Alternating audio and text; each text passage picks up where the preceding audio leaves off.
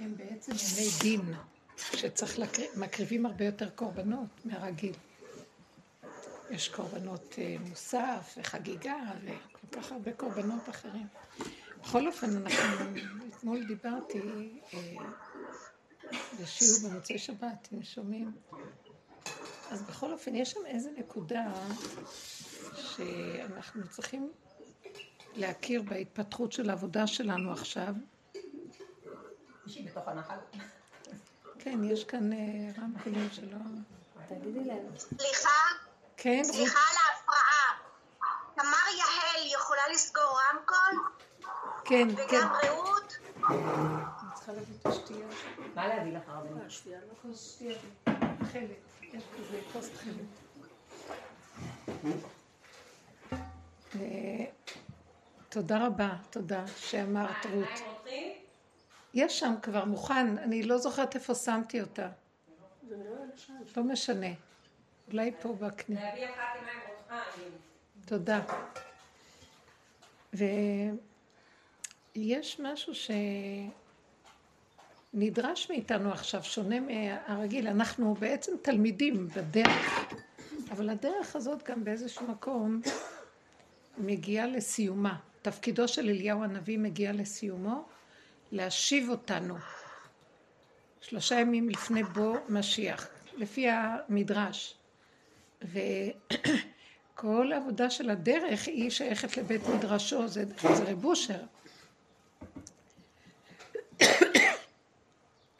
ש, שהוא היה בין אליהו הנביא וגם בעצמו היה פוטנציאל של אפשרות של משיח. אבל עיקר מה שהוא השאיר, שזה מה שנמשכתי אחריו, זה היה עבודת הדרך, שהיא הכלים לשים פנס בחורים ובסדקים. מה זה לשוב בתשובה? זה החלק הראשון בדעת, צור מרע ועשה טוב, אנחנו יודעים מה צריך לעשות על פי חוק התורה ומה לא צריך, ואז עושים תשובה אם חלילה זזנו משם. אבל אליהו הנביא יבוא להשיב את הצדיקים בתשובה, את אלה שהם כבר יש להם את הדין והם יודעים מה כן ומה לא, אבל במידות, בחורים ובסדקים, בתוך המציאות הפנימית שלנו, בין הידיעה לבין ההשבה אל הלב, הקשר לא, לא להגיד לא מוחלט, לפעמים לא, לא ידוע בכלל אם יש כזה, מה, מה קשור? מה קשור? העיקר אני צדיק, מקיים, מה קשור? קשור, הכל קשור בכל, הכל בכל מכל כל. שכל התורה כולה נקראת המידות. זה המדידה הדקה, אי אפשר לפסוק הלכה אם אין מדידה דקה במידות. והיום בגלות המידות לא גלויות, ואז הפסיקה היא בגלות. אין סנהדרין, אין בית מקדש. כתוב, יהי רצון ש... אה, שתבנה בית המקדש במהרה בימינו, ותן חלקנו בתורתך. יש כזה שמסיימים לפעמים תפילה, אז אומרים את זה. מה הקשר בין תן חלקנו בתורתך לבין תבנה את בית המקדש? כי הסנהדרין שישבו בלשכת הגזית קיבלו מהכוח של הקרבת הקורבנות, מהכוח של עבודת הכוהנים בבית המקדש, מהאור שירד על בית המקדש וירד על העולם. אז הם קיבלו חידוד מוחין לפסיקה. הם ישבו מחוץ לעזרה, ומשם יצאה התורה, ואין עוררין על בית ה... על הסנהדרין. זה לא מה שהיום, יש כל מיני בתי דינים וזה חולק על זה. הולכים אחרי בית דין יפה, גבוה, אבל בכל אופן, אז הסנהדרין פסקה וזהו, כי היא קיבלה את היסוד, כי היה מדויק. עכשיו, אם אין מידות, אין דיוק. אז בא אליהו הנביא, בא דרך, והכניסה אותנו לעבודה מדהימה. זו עבודה גאונית. טיפש מי שלא קלט אותה, ואני אומרת את זה בלשון עבר, כי זה כבר הולך להיגמר. זה כסילות, איך לא להתלהב ואיך לא לעבוד איתה. אני זוכרת שיש לנו עד היום, היא תלמידה איתנו, רויטל מרותם, מותר להגיד את השם, היא אישה יקרה מאוד, עשרים שנה הייתי בעבודה יותר. היא הייתה אומרת לבנות שמאחרות, תגידי לה שאני בשיעור, אם אפשר. היא הייתה אומרת לבנות שמאחרות, אני רצה עם השליה בידיים לשיעור, איך אתן מאחרות בכלל? ורואים את התוצאות אצלה. בכל אופן, לא משנה. לא משנה. בכל אופן? המקום הזה, לא משנה. המקום הזה של הדרך היא מדהימה. למה? קיבלנו כלים איך להכיר מי אנחנו. מה שהמוח לא נותן לנו. אנחנו חושבים שאנחנו יודעים, קראנו ספרים, אנחנו מבינים. הסתבר לנו בהתבוננות שבין ההכרה, בין ההבנה לבין האמת, יש 500 שנה הבדל. זה שאני מבין וקולט לרגע, בניסיון, מה הקשר בין מה שקלטתי לרגע לבין איך שאני מתנהג? מה הקשר? וזה הדבר הכי קשה. הדרך הזאת לא באה להגיד לנו, טוב, תשתנו, כי אנחנו חושבים, טוב, האליהו הנביא בא להגיד לנו, תהיו מה שאתם מדברים. ואז אנחנו אומרים שזה בלתי אפשרי. בלתי אפשרי. הוא אומר לנו, לא, אי אפשר להשתנות, אבל אפשר להכיר ולפחות לשתוק, ולהפסיק להרים ראש ולהתגאות כאילו אתה, מי יודע מי אתה, ואתה עף על עצמך, פחות תשתוק, תכיר, וחזור לאחוריך ותתכווץ, תתקבץ לתוך הנקודה הפנימית שלך, תפסיק אותך מהלהג ומה... שטו פיהם בשמיים ולשונם תהלך לעמו. ככה הם קשקשים כמוני בלשון כל היום. מה? תשתוק. אבל זו שתיקה אמיתית של התקפלות, שהיא אומרת בעצם, אני לא יכול לתקן את מה שאני רואה, אני רואה וואי וואי וואי. מה שבדעת שלי לעומת מה שאני במציאות, מה הקשר? בהתחלה נשברים, זה גם חלק מהגאווה של עץ הדת. הוא מראה לנו בעצם, אליהו הנביא, שאתם בתוכנית, תוכנה כזאת, במוח שלכם, הכניסו לכם תוכנה שנקראת עץ הדת, והיא מחולקת לשתיים, טוב ורע, כן ולא, נכון לא נכון, אז פעם אני טוב, וכשאני רע אני נשבר, אני רוצה להיות טוב. פעם כולם היו רעים עד שלא באה התורה והחליטה שצריך להיות טוב. אז אני מנסה להיות טוב, אבל גם כשאני מנסה להיות טוב, ישר גונב אותי, אני טוב, אני משהו. זה תוכנה גונבת, מה שלא נעשה. היא שטחית, היא חיצונית, היא במוח, בהשקפה הכללית, אבל אין לה לב, אין לה פנים, אין לה, וואו, אמת. אז בא אליהו הנביא, שהוא היה איש אמת, ואומר לנו, בואו, בואו אני אראה לכם, בואו תעשו תשובה, תרדו. להגיע למדרגה של מה שהוא היה, זה, הוא היה גולם שפירק את כל החלקים שלו, עד שהוא נשאר גוף, ועם הגוף הוא עלה לשמיים. שימו לב, לא עם הנשמה שלו עלה לשמיים, עם הגוף. הגוף שלו היה כל כך זך ונקי, שבתוך הגוף הזה הוא הצליח להוריד אור כזה של האור הגנוז, שגרם שהגוף עלה יחד איתו. עכשיו, זה בעצם משהו, סוף הדרך של אליהו הנביא, להגיע לגוף. אומר לנו, אתם עפים על הנשמות. נשמה, אנחנו קוראים לכל אחד נשמה, נשמה, נשמה. נשמה עלק. הדרך הזאת מורידה אותנו דרגה אחר דרגה אחר דרגה, לראות איזה נשמה. עריץ, טיפש אני, עריץ, אה, קנאי, גנב, כל מה שאתם רק רוצים. ברור. נוקם. איך? נוקם. נוקם. נוקם. נוקם, נוטר, שונא, קמצן, קבצן, אה, גבתן, וכחן, נצחן, מה? תוציאו את המידות, כל המידות. וטיפש הזה גם נעלב אם פוגעים בו, כי פגעו בכבודו, גולם הזה פגעו בכבוד הגולם. וככה אנחנו חיים.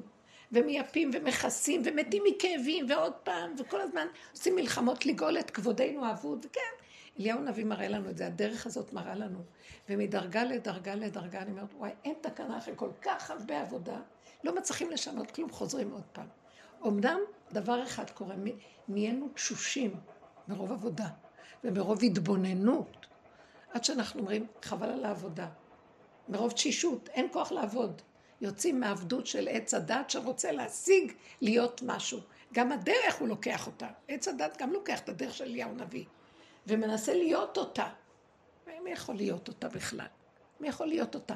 ואין המטרה שנהיה יכולים להיות אותה. המטרה זה כמו יום הכיפורים. מודה ועוזב ירוחם. זהו. מכסה פשעיו לא יצליח. מודה ועוזב. תודה, מה זה תעזוב? אתה יכול לעזוב, אתה לא יכול לשנות טבע, אבל אתה יכול להיות כל כך תשוש שאתה כבר לא נחש ארסי. נשארת נחש, אבל ארסי אתה לא. בסדר? אבל ככה הוא ברא אותי נחש. ברא אותנו נבראים, חסרים. חוזרים להכיר את זה ומשתתקים. ונכנעים, מקבלים את המילה הכנעה. מגיעים למקום של הכנעה. הכנעה זה הנקודה. זה כל התהליך של אליהו הנביא להביא אותנו להכנעה. אחרי שאנחנו רואים את עצמנו, איך אנחנו... תקשיבו, קחו, עכשיו אני מדברת. צריכים, הגענו למקום עד פה ויותר לא. לקחת את עצמנו ברמה כזאת, שאם אני עוד משתחווה לעולם, להראות להם מי אני, ועושה רושם, ואני כזה, אבל אני צריך לדעת את הסכנה שלי, ויותר ויותר ויותר להתכנס בדלת אמות, ולא להביא את עצמי לניסיונות, שהג'יפה לא תצא לי. אפילו אם היא לא יוצאת החוצה, אבל ביני לביני אני כבר אוהב וזה עושה לי כאבים. אין לי כוח לכאבים. כי זה תוכנית העולם. ובאמת, זה לא תוכנית העולם. תוכנית העולם, אני רוצה להיות יותר טוב, יותר גדול, יותר חשוב, יותר זה, מול אחרים. והתוכנית של השם באמת, אתה עומד מולי, מי אתה? אני לא רואה אותך?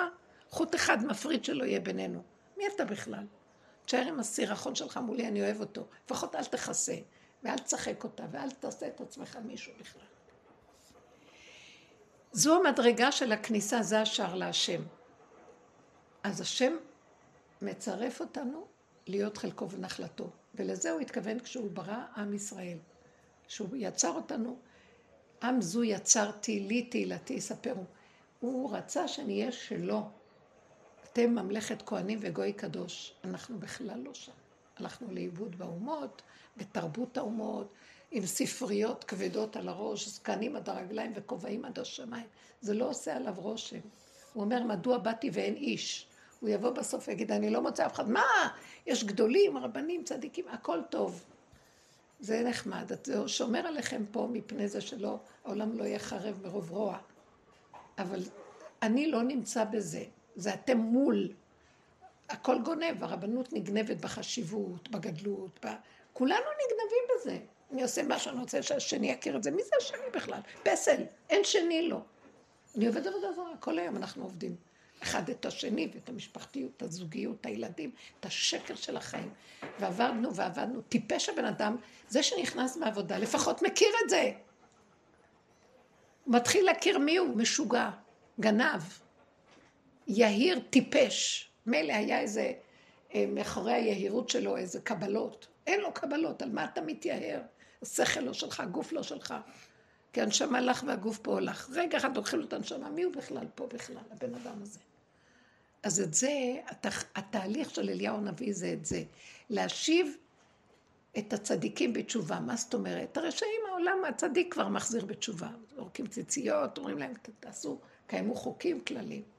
זה תשובה חיצונית.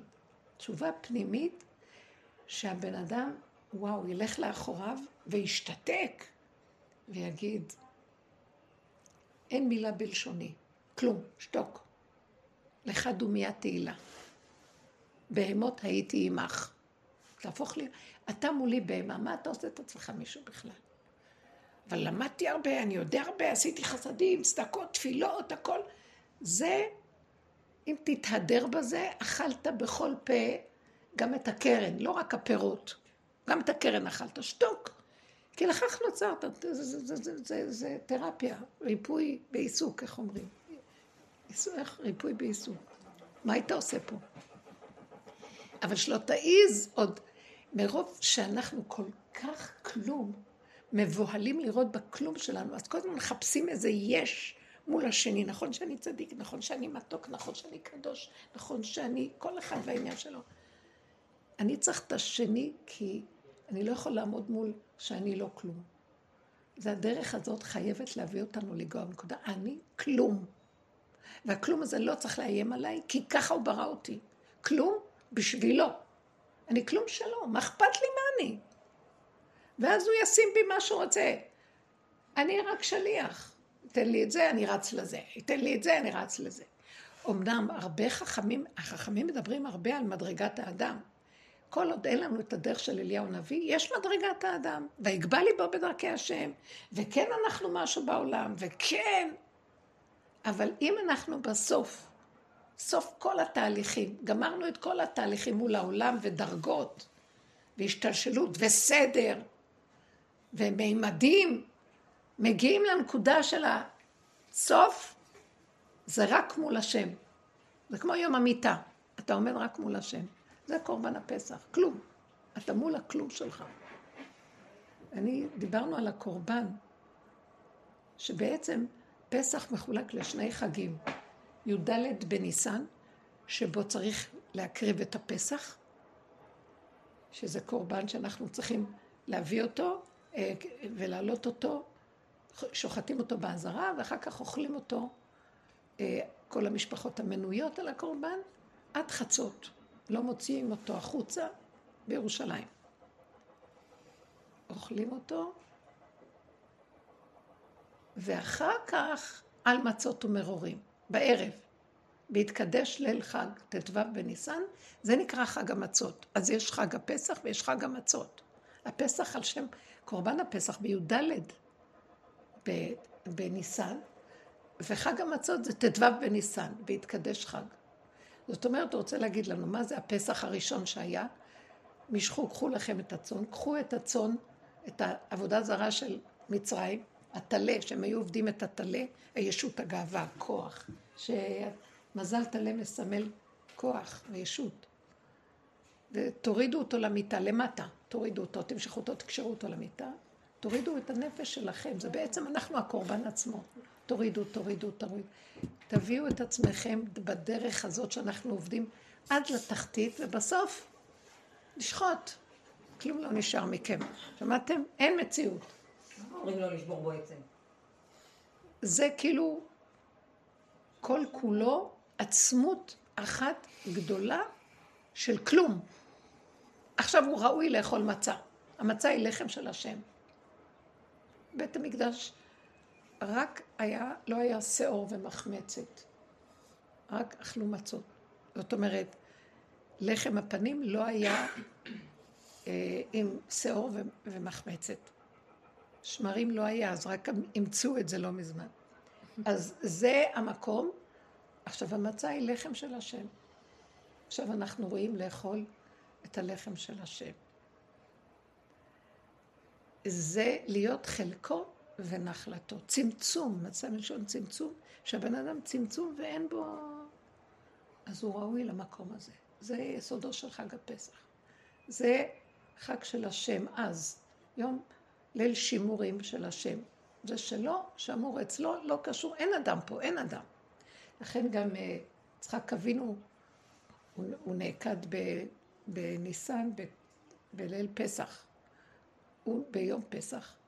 קצת לפני, ולכן אנחנו אומרים גם תפילת הטל אה, למחרת הפסח, כאילו אנחנו מתים והשם החיה אותנו, טל תחייה. החיה אותנו, החיה את יצחק, טל תחייה. אז אנחנו בעצם צריכים בסוף עבודת אליהו הנביא למות, עד שליל ט"ו זה כמו הגאולה, זמן הגאולה. זה חג הקורבן זה חג הגאולה. קורבן שמקריבים את הנפש, את להשם, את כל הגדלות, הישות, הכוחנות. ואחר כך אנחנו נכנסים למצב הזה של אפשר להיות חלקו ונחלתו של השם. בפרשה הזאת ראינו את אה, בני אהרון, נדב ואביהו, שהם יצאו מגדרם בהתלהבות, לעבוד את השם, להקריב להשם, מה שלא נצטוו, יצאו מגדר החוק. מרוב התלהבות והתרגשות. השם רוצה הדממת הנפש. אהרון הכהן, שזה בניו, מוטלים מול עיניו מתים. אומר לו, משה, בדבר השם אתה לא יכול להתאבל עליהם. אתה משרת בקודש. אתה לא קשור לכל ענייני העולם ודיני אבלות וכל זה. פה אין אבלות, עוז וחדווה במקומו. פה אין דיני עולם, אין ילדים, אין בנים. האומר על שבט לוי, משה רבנו מברך אותם, זאת הברכה. האומר ולשבט לוי אמר, תומך ואורך לאיש חסידיך, אשר ניסיתו במסע ותרבהו על מי מריבה, הוא מדבר על עצמו.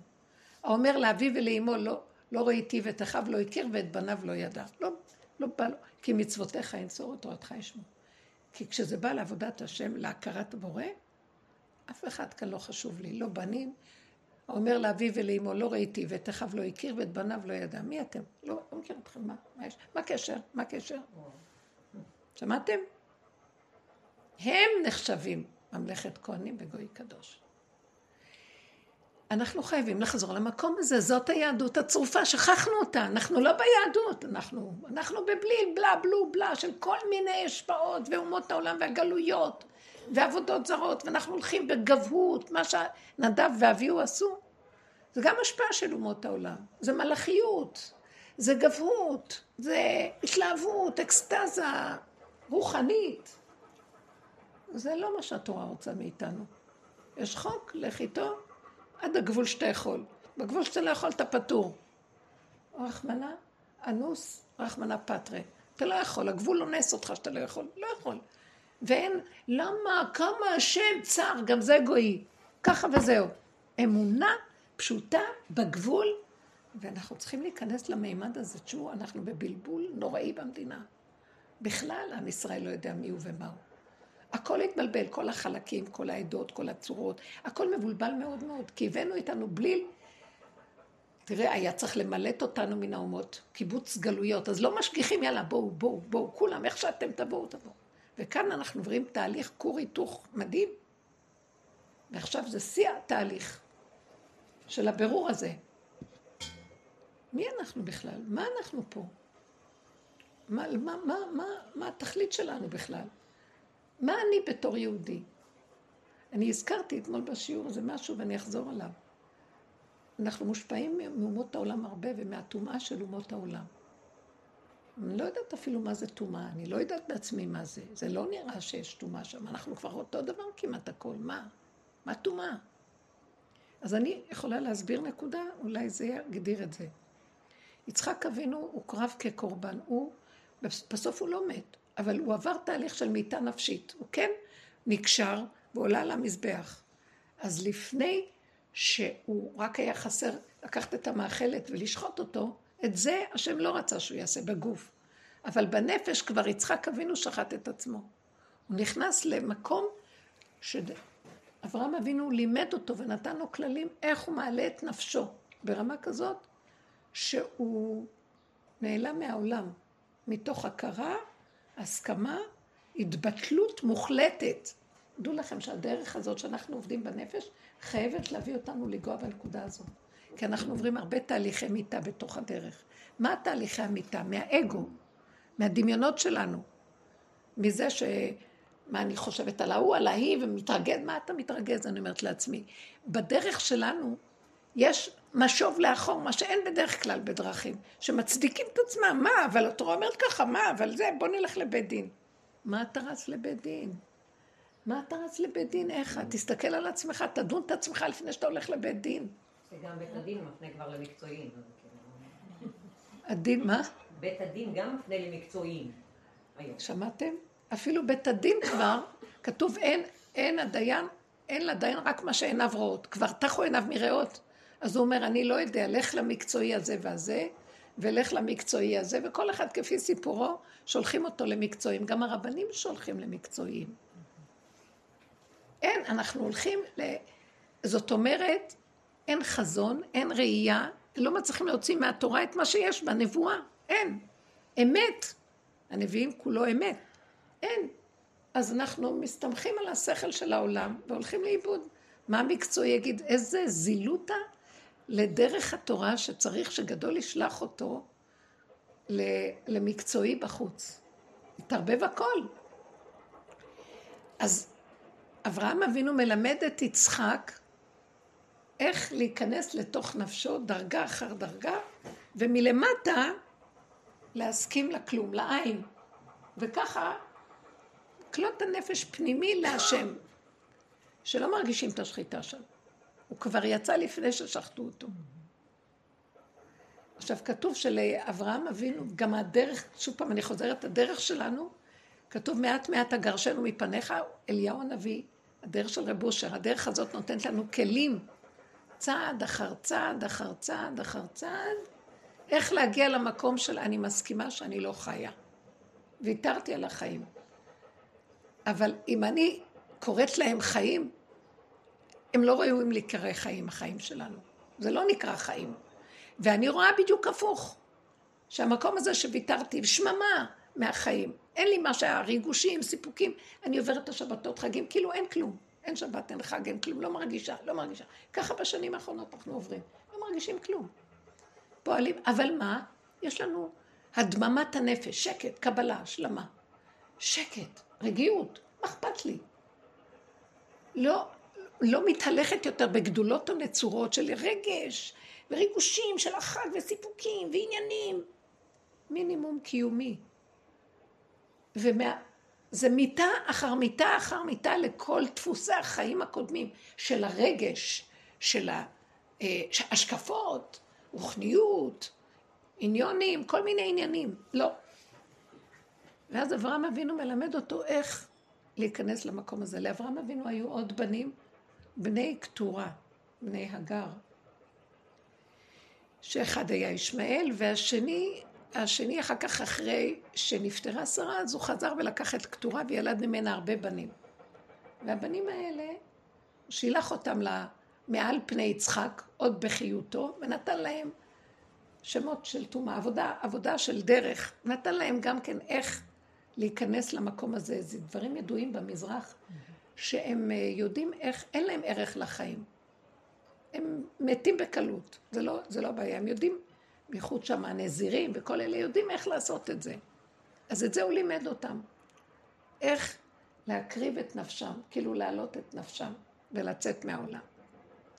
אבל אין להם את קדושת החיים שלאחר המוות. וזה ההבדל בינינו לבינם. אחרי קורבן הפסח יש מצה, זה אין להם. אנחנו אחרי זה, נו, הוא לא רצה שיצחק ימות, הוא רצה שהוא יצא וטל תחייה מחזירה אותו, קח מצה, בוא תאכל, תהיה חלקי ונחלתי ותהיה שייך לי. ואתם תהיו לי ממלכת כהנים וגוי קדוש. יצאת מעץ הדעת, ואתה שייך לעץ החיים. העולם השלישי לא מחפש את עץ הדעת, זה ידוע. כל המזרח וזה, אין להם שם דעת. הם לא מחפשים את זה, אבל אין להם גם את השם באמת. זאת אומרת, הם בדמיון רוחני מסוים של עין, אבל אין להם את השם הוויה, י' כו' כ', החיבור. בגלל זה מקדשים את הבהמה. הם כאילו מאוד מקדשים את הפרות. יכול להיות, הם, הם מקדשים את הסוף של הדבר, אבל אין להם התחלה של חיים אחרים. הבנתם מה אני מתכוונת? זה קורבן הפסח. אבל הם בעצם לא, זה הסוף של מציאות הישות. ואחרי זה מה? הנה מצה. בוא, תהיה חלקי ונחלתי. תאכל את הלחם שלי. תהיה איתי, השם אומר. אתם כבר שייכים לי. אז כל החלק של כל ההקרבה, זה, גם אצל המוסלמים יש את הקורבן. עניין של גם כל ההתאבדות שייכת לנושא הזה, גם בקלות מתים, יאללה, אין ערך לחיים. אבל אין להם את הקדושה של החיבור עם ההוויה. זה אתם קרואים אדם, מדרגת אדם, שהבריאה הזאת נבראה בשביל מדרגת האדם, שזה כל יסוד הפנימיות של התורה. החוק? של התורה, מה? הם זקוקים לזה? אין להם בכלל את הנשמה. אין להם את הצורך לזה. כן, זהו. אין להם את הנשמות האלה. עכשיו, גם אנחנו מעורבבים. מי שלא אכפת לו, ולא מה, מה השם, מה, מה, אז, אז הוא לא מהנשמות האלה. אלה שאומרים, נמות. אבל גם אני לא מוכן סתם למות. למות בשביל להיות, להתעורר לקראת משהו, אני רוצה לעבוד אותו. אני רוצה לשים את הגב שלי לחיים, לחיים, לדפוסי החיים. אני מתה לעולם. עולם מדהים. אבל לפסיכולוגיה של העולם, לשיטת חשיבה של העולם, לדפיקות של התקיעות, לא בשבילי. ועכשיו אנחנו צריכים במשנה זהירות פי כמה וכמה להיזהר, כי אנחנו הופכים להיות משהו אחר. בואו, בואו, חבל על הזמן. להיכנס למדרגה שמחייבת אותנו יותר. זה לא מדרגה של אני מחפש לי מדרגות. זה אין מדרגות, אין כלום. יש נשימה, יש רגע. אין מוח. המוח מתחיל לקפוץ לי, לבקר, לשפוט, לדון. אין כלום. מתחיל להתלונן, שתוק. אין כלום, לא מגיע לך כלום. תנשום, ומכאן לכאן, מהחור הזה לחור הזה, אין כלום. בפיך ובלבבך לעשותו. תנשום ותהיה בצמצום הזה. זה מתחיל להיות עולם חדש. זה התודעה החדשה נמצאת שם. ומשם טיפה של אור זה הרבה. הכל בקטנה, זה, זה הרבה, זה מציאות אחרת. ריכוז. ריכוזיות שאי אפשר לתאר. זה הוויה, היא רגע ונעלמת. רגע ונעלמת. מתהווה ונעלמת, ההווה. אבל הרגע הזה שווה את כל המציאות, גם אם אחרי זה אין את זה.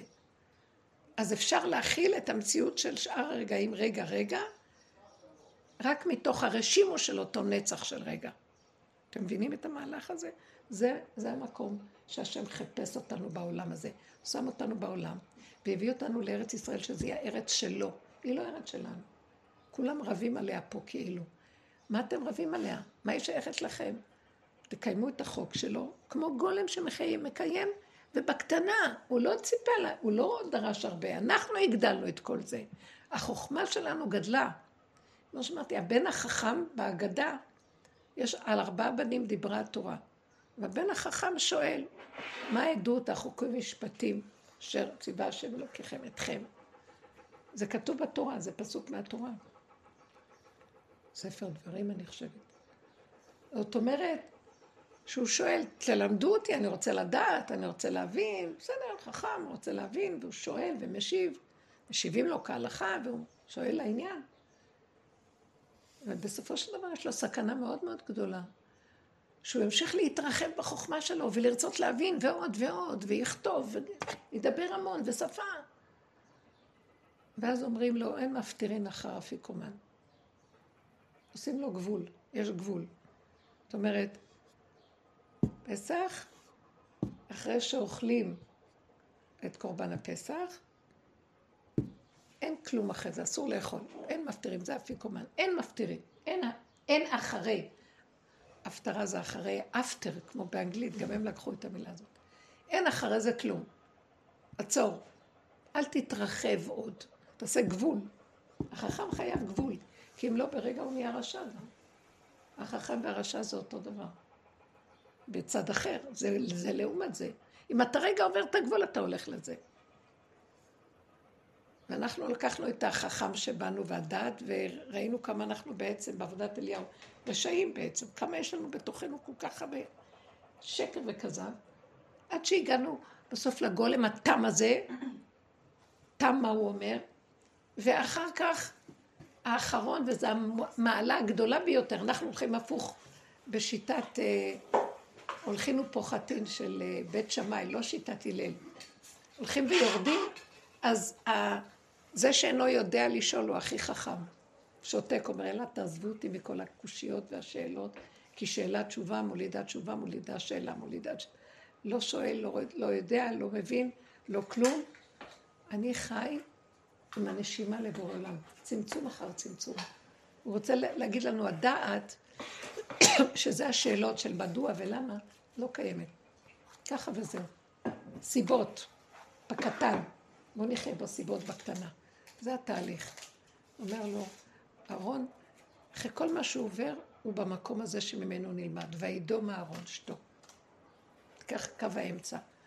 תמר אמרה לי היום, תמר יעל, כל כך יפה, שבספרדית, וידום זה מדיו. מדיו זה אמצע.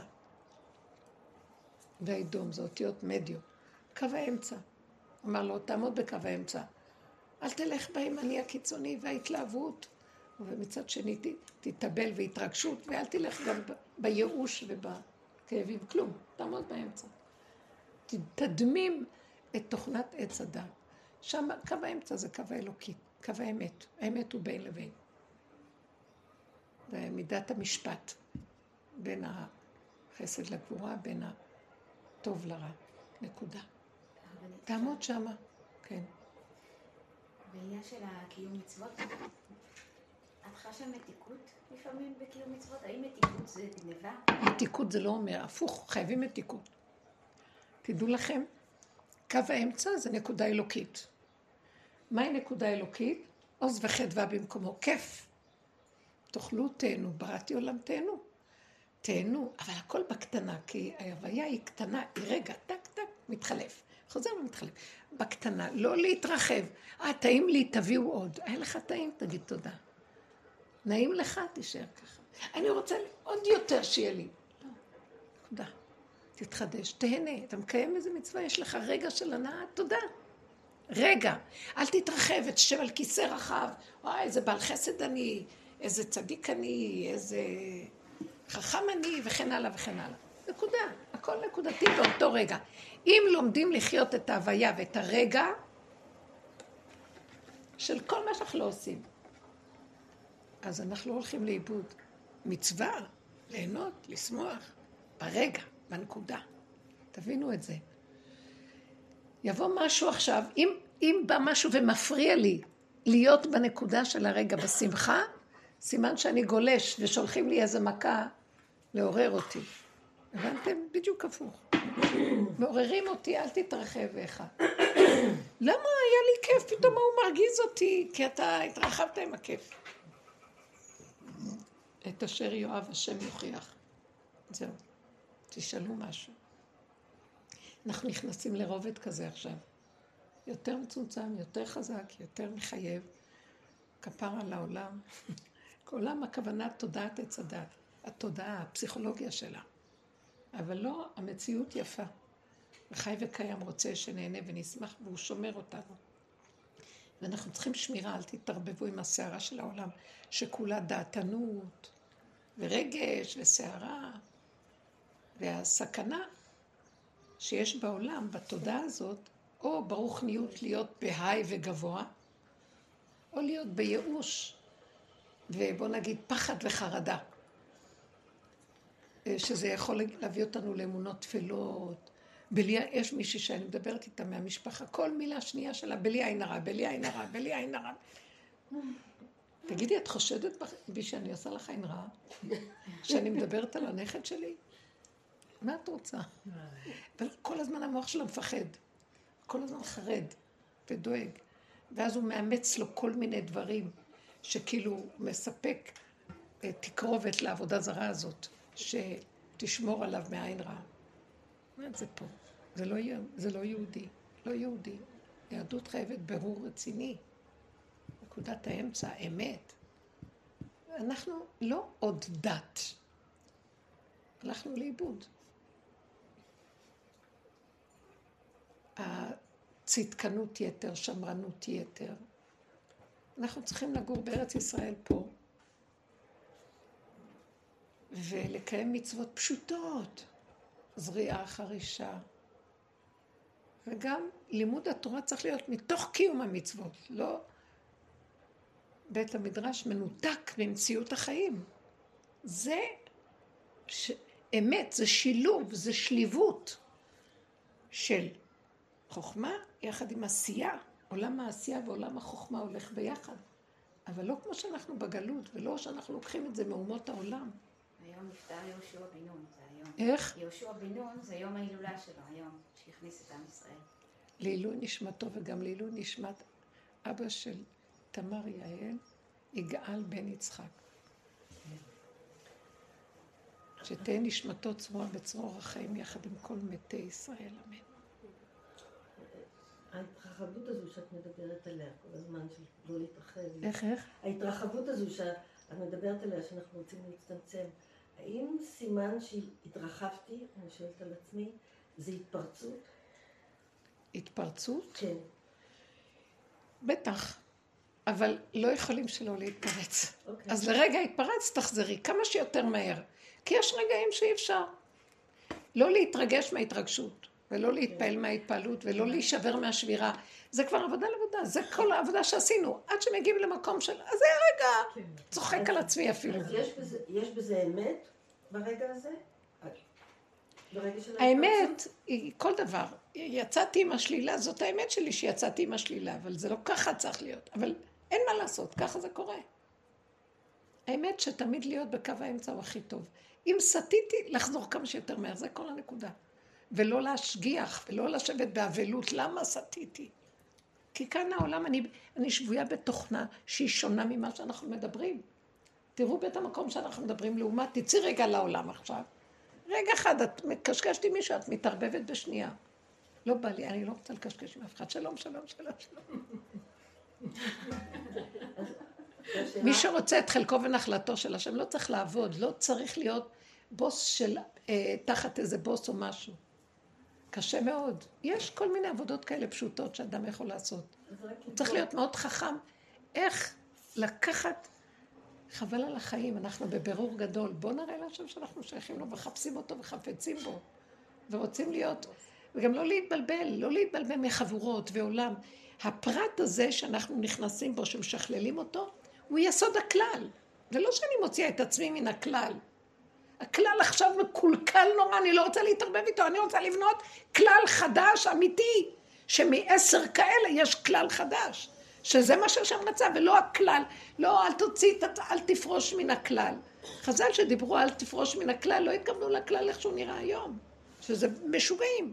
יותר מדי התרחב הכל, יותר מדי. אין בכלל, בני אדם מבולבלים, המכשירים מסוכנים. אי אפשר, זה יותר מדי הכל אפשרי. זה גומר על הבן אדם, הוא צריך גבול גדר ומידה. התמעטות וקטנות זה שפיות בריאות הנפש ובריאות הגוף. גולם של השם.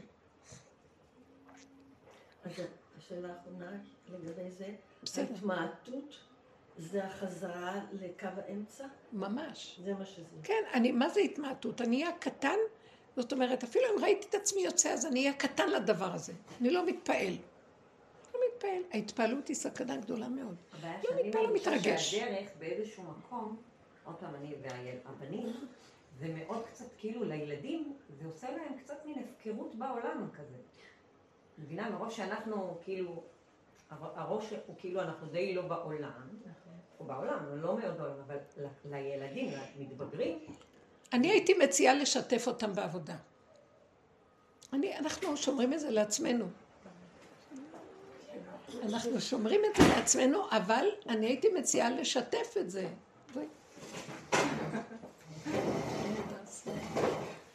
ברוכה הבאה. באה מחוץ לארץ. מפסח כבר. בכל אופן, אני אומרת שאנחנו נמצאים אה, בעולם, ויש לנו תפקיד, ופעם היינו מגדירים, זה התפקיד שלי בעולם וזאת עבודתי הפנימית. אבל אני מגיעה למקום, וכבר אני רוצה שגם כולנו נגיע, שמה שתוכו יהיה כברו. ולא תוכו בפנים, אבל ברו משהו אחר, כי אני בעולם. כפר על העולם, יהרוג אותי העולם כל רגע, אני לא יכולה לסבול יותר כלום. אתם יודעים מה? אני כך שאני. אני לא הולך ומכריז בריש גלי, אבל אני גם גודל את עצמי ברמה כזאת שאני לא בקלות יכול אה, להיות, אה, להתמכר ולמסור את עצמי לכל אדם. אנחנו כנשים במיוחד צריכות מאוד מאוד להתמסר לצמצום, שהגברים יש להם את זה בטבעם במתנה.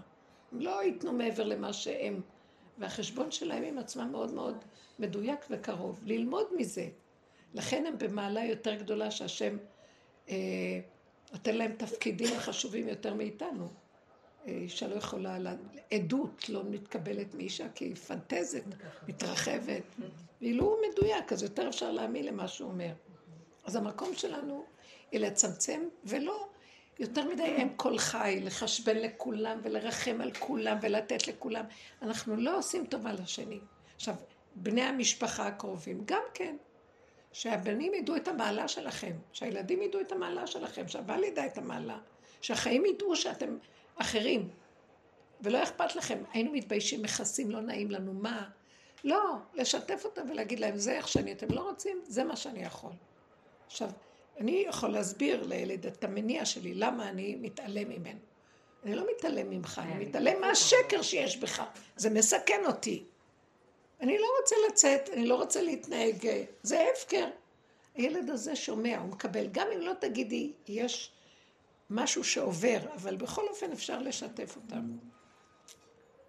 אם הם מקבלים. אם הם לא מקבלים, את צריכה כל הזמן, את צריכה להגיד כאילו אין להם. להם אחריות. אני מרגישה שהם, בגלל התדר שאיכשהו כנראה עובר, ואני- כאילו מאוד, אני מרגישה שיש לי אחריות. אני כאילו בן אדם אבל שעדיין את לקחת. אחריות יתר, וזה מה שאני רואה.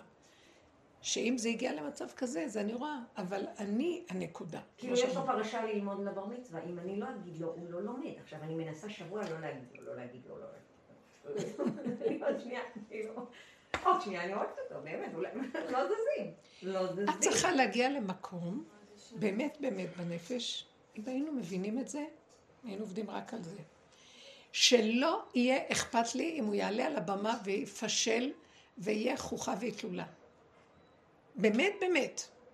זה לשחוט את הנקודה של האימהות שאכפתית, זה האם כל חי אכפת לה מזה ואכפת לה מזה, והיא צריכה לשלוט בכל מצב. ואני צריך לעבוד באכזריות, לשחוט את זה, זה השחיטות שעברנו בדרך של רב אושר, שהיא בעצם שחיטה אחר שחיטה, שחיטת האגו של ה... שמה זה האגו? שהתרחב על, על כל העולם, ושל האימא במיוחד. האישה על בעלה, האימא על ילדיה. מי, מה שייך לך פה משהו? קודם כל את.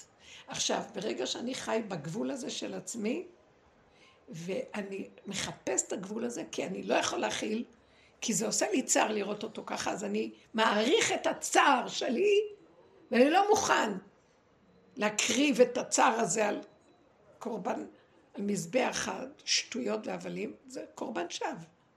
אז אני מעריך את זה, ואני אומר, אני לא רוצה לסבול. לא רוצה, לא צריך, לא אכפת לי.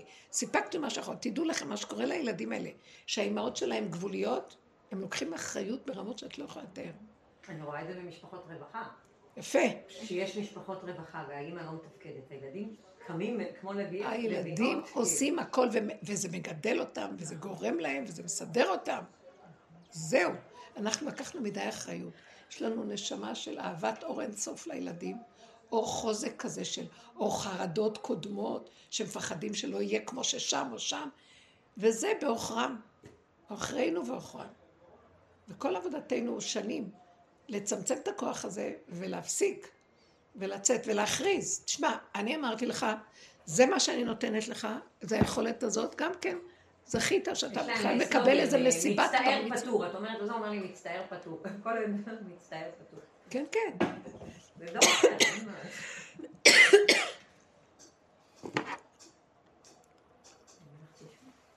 יש מקום שהילד צריך להבין, הוא התייושב לו על מי מנוחות, כי הוא רגיל שיש מי שדוחף אותו, ומי שמזיז אותו, ומי שנותן לו ועושה לו.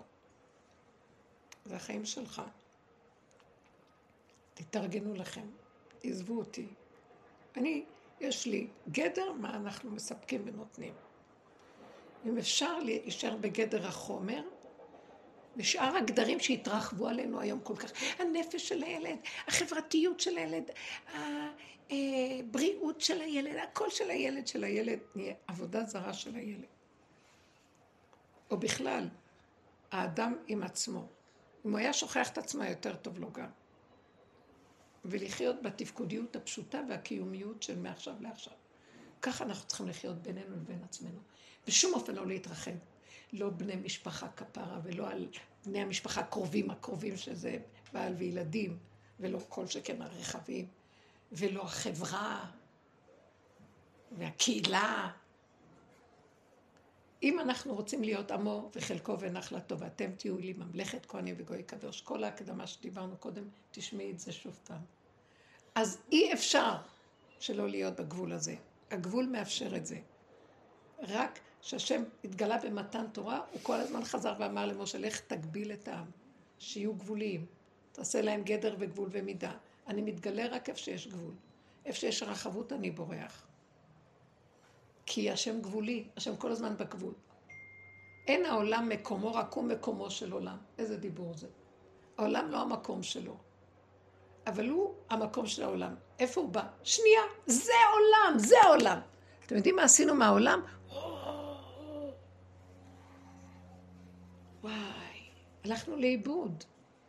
אתם רוצים את השם? תחיו ככה. קטן. רב אושר היה אמן הקטנות. הוא ידע לזהות איך כל הזמן להיות קטן. וטיפה שמשהו התרחב, הוא נבהל וחזר מיד לקטנות, והוא חי בקטנות. ומהקטנות יש את הברכה, מהקטנות את הרווחה, מהקטנות יש את הגילוי האלוקי. בשנייה, והשנייה הזאת זה נצח. זה מסה נצחית, שנשארת איתך, גם אם אין לך שום דבר, אתה שם. הרשימו הזה מחיה אותך. מה אדם צריך? שקר הכל שקר. הכל גועש, סוף, הכל סוף. מראה על געש, רעש, בלבול, מתערבב הטוב והרע, והימין והשמאל, והכן והלא, והכל לא ברור כלום. זה כבר היה קודם, אנחנו דיברנו על התהליכים האלה הרבה, אבל עכשיו זה, אם אנחנו ראינו את זה בעצמנו, וקצת בעולם, עכשיו העולם זה בגדול מתראה עליו, כי אנחנו כבר נכנסים למקום אחר. הם עכשיו נכנסים איפה שאנחנו נכנסנו בתחילת העבודה שלנו. כל, כל המציאות סערה עלינו. ותהום כל העיר וסער העולם נסער עלינו. זה כל פעם שחז"ל מתארים סערה, מדברים על סערת הנפש. שיונה סער עליו הים. מדברים על הנפש הפנימית שלו. השם אומר לו, לך, אומר לו, לך לנין ותגיד להם את. תגיד להם שאני הולך להחריב אותם כי הם רעים. הוא לא רצה ללכת. למה הוא לא רצה ללכת? בעצם הוא מדבר לעצמו, השם אומר לו, תרד לתוך הג'יפה שלך, נין ואיפה שהג'יפה של הבן אדם. אה, ותגיד, ותסתכל על הרוע שלך ותעשה תשובה. אז הוא אומר לו, אני לא רוצה. למה הוא לא רצה? אומר, כי אני יודע שאף פעם אני לא יכול לעשות תשובה. אף פעם אני לא אשנה את המצב הזה, של מה אני אלך? הלוא הם יחזרו להיות עוד פעם, אחרי שאני אגיד להם מה שהיה. אז למה אתה שולח אותי? הבנתם את הדיבור שלו? בכל אופן אומר לו, תלך. בכל אופן, תלך על מנת שתגיע עד הקצה ותדע שאתה לא יכול להשתנות ולא יכול כלום, אבל אתה תהיה כבר תשוש וחלש ומרוקן כולך ונכנע, נכנע, נכנע, שאתה כלום אחד גדול, ואז תצחק. את זה אני רוצה ממך. זה הכוונה של נינווה. מה אתה לוקח רציני את החיים? אתה חושב שאתה מנהל את העולם ואתה צדיק? הוא היה צדיק, הוא נביא, היה נביא בירושלים, צדיק. אמר לו, לך לנין, ומה קשור שאני נביא צדיק בישראל, ילך לנין, ומה, אני בילעם? אתה יודע שבתוכך יש בילעם, אמר לו השם? אתה יודע שיש בילעם בתוכנו? מה אתם חושבים, שאתם מוישה רבנו? אם רב אושר היה אומר ככה, בילעם, למה מוישה רבנו נהיה מוישה רבנו, ובילעם נשאר בילעם הרשע? מוישה רבנו לא קם נביא כמשה. למה? כי בילעם חשב כל רגע שהוא מוישה רבנו. ומוישה רבנו פחד כל רגע שהוא יהיה בילעם. איזה גאוני זה. אז זהו. מה אתם חושבים? החכם והרשע, ארבע בנים דיברה התורה, זה אחד ליד השני, בשנייה החכם נהיה רשע. טיפה הוא מתרחב, כבר הוא יכול להגיע לכפירה. מחשבות, מה אתם חושבים? רוצה לחקור, לדעת מה? שתוק, אין לך עסק בנסתרות. גבול שמת, בא לי עבורון, מה? אתם, לא מחשבותיי, מחשבותיכם, מה אתם חושבים לכם? מי אתה בכלל? צמצום אחר צמצום, נקודה. תהיו קורבן פסח. אחר כך אני אתן לכם מצה, קחו. אתם חלקי ונחלתי. זה שתי חגים. פסח זה חג הפסח של קורבן הפסח בי"ד, ואכילת המצה בט"ו. על מצות ומרורים יאכלו. זה יופי, היופי. עם ישראל הוא לא רק יודע איך להתמסר ולהתקרבן להשם, מקריב קורבן, הוא גם רוצה, ומה אחרי? אני רוצה להיות החלק שלך, ובחיים, בגוף. כל ההטבות שהשם נותן לעם ישראל, אם תלכו בחוקותיי ואם תשמעו מצוותיי וכן כל זה, זה שאני אתן לכם את ההטבות הגשמיות בארץ ישראל. תאכלו טוב, תשנו טוב, לבטח, בשפע, בקלות, עד אליכם, בכבוד. גשמי, גשמי, גשמי. סוף של אליהו הנביא זה שהוא עלה עם הגוף לשמיים. מה קשור גוף? מה אכפת לך להשאיר אותו בקבר ולעלות עם הנשמה? מה? אתם יודעים מה זה הגוף? בסוף הגוף הזך הזה של כלום, ילד קטן שלא אכפת לו כלום, השיל את תודעת עץ הדת, הפסיכולוגיה. הגוף הזה זה, זה הקופסה הכי חשובה, שבי בארץ ישראל קופסה. אני בתוכך נכנס. כי גדול בקרבך קדוש השם, שוכן בקרבך. זה מה שהוא רצה מאיתנו, דרך התבלבלנו. ואנחנו עובדים אותו כאילו בשמיים ואנחנו פה. אנחנו פה המשנה למלך והוא בשמיים. לא בשמיים, היא תתרוקנו, אני יורד אליכם בשנייה, אני בתוככם. זיווג, גוף והנשמה של הנשמה, אור הגנוז, יותר מהנשמה. אני כתוב, ולא, אין בן דוד בעד שיכלו הנשמות מהגוף. הדרך הזאת כילתה לי כל חלק שיש בי. היו לי מדרגות, באמת. השם חנן אותי, נתן לי מקטנות, מדרגות, נשמה, אורות. הכל הדרך הזאת כילתה לי. נהייתי גולם, אני לא יודעת אפילו על... רגע, הוא נותן לי את הדיבור, אני ממש לא רוצה להגיד לכם, זה לא יפה, אני לא יכולה להגיד לכם, זה דבילי. באמת, לפעמים אני לא יודעת. אני אפילו לא זוכרת. מישהי אמרה לי, מישהי משהו. אה, אז היא אמרה לי, לא חשוב, אני לא אגיד את הסיטואציה, אבל נזכרתי באיזה בדיחה שהרגשתי שאני בדיוק אותו דבר, שסיפרו על רבין, על, עליו השלום, שסיפרו שהוא עלה לתורה, ואז שאלו אותו, יצחק בן, שיגיד את שם האבא, אז הוא אומר, בן 72. אז אמרתי, אני בדיוק כמוהו גם, היא שאלה אותי איזה שאלה. אה, לא, אה, אני זוכרת מה אמרה, היא אמרה לי שיש, תמר, היא אמרה שלאבא שלה יש אה, יורצייט היום, אז שאני אגיד את שמו. אז היא אמרה לי יצחק, אה, יגאל בן יצחק. ואז אני אמרתי לה, רגע, מה שם המשפחה? לרגע התבלבלתי, חשבתי יגאל עם שם המשפחה. לא אומרים את שם האבא אחרי הפטירה. ואז אמרתי לה את הבדיחה הזאת של, שרבין אמר, אמרתי לה, אני כל כך דבילית, אפילו אני לא יודעת, אני אפילו לא זוכרת שצריך להגיד את השם של האבא. תקשיבו, הוא לוקח הכל, ולרגע אחד, ולרגע אחד הוא גם יכול לתת לך את הגאוניות הכי גדולה. זה לא שלך פה כלום, הבנתם? ולא להישבר, כי ככה. אני רק אומרת לו, רק אל תעשה לי ביזיונות, אבא. לא יפה. אז אם אני עם החברות, אז אנחנו, אחד מכירה את השנייה, כי כולנו באותו ביזיון, אז אנחנו צוחקים. אבל בחוץ זה נראה מוזר.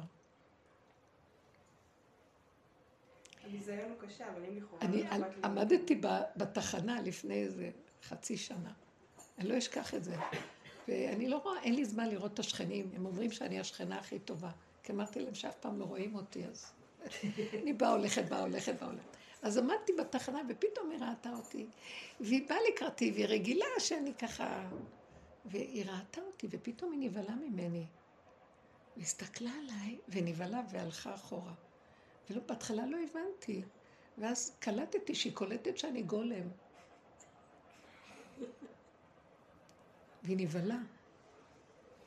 למה זה מבהיל? מה? זה אני? מספרת לחברות. מה את אומרת? למה זה מבהיל? כי, העולם רגיל לפסד החיצוני. פתאום היא הסתכלה, ואישה חשובה כזאת, שיודעת הרבה, ו... אבל התלמיד חכם גדול, והיינו רגילות לדבר, אנחנו באותו רובד, ופתאום היא קלטה, אימא'לה, ברחה, היא ברחה, ראתה גולם, גולם ריק. היא קלטה משהו ונבהלה. לא יודעת, מה שאני אחר כך, בשנייה שהם נתן לי את התשובה. היא קולטת שאת גולם. וזה לא מקובל בעולם. זה מבהיל. היא ראתה את הגולם של עצמה דרכי, והיא לא יכלה לסבול את זה, והיא ברחה. היא ראתה את עצמה דרכי. אבל אם כבר לא אכפת לנו כלום, אז למה אכפת לנו שלא יהיה ביזיונות? נכון. כי יש עוד איזו נקודה, זה נכון, שאני אומרת, יש לנו בתור נשים, אולי יותר מאשר הגברים, אבל גם כן, יש לנו יסוד של כבוד המלכות. משהו בפנים של איזה... האישה היא בחינת המלכות. יש משהו, כל כבודה בת מלך פנימה, משהו של מלכות, שהוא לא רוצה, שהוא בכל אופן, אנחנו נשים, ויש לנו יסוד של אם כל חי, ויש לנו את הנסוד, יסוד המלכות. אז כל זה, אנחנו לא היינו רוצים לעמוד בחוץ במערומי הביזיון, אבל יש, יש סוגים של נשים שכן יכולות. לא אכפת לי. הרי את מספרת על כל מיני הומלסים, ושהם בזויים מאוד. נכון. אני מבקשת מהשם ש... שהחלק הזה, זה לא חלק מהאגו. אני, יש, גם להשם יש אגו. יש מלכות. המלכות יש לה כבוד, כבוד השם. והוא מקפיד על כבוד השם. השם מקפיד על כבודו.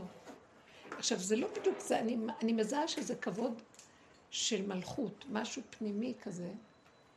אבל אה, אם אני לא רוצה, וזה יקרה, אז אני משלימה.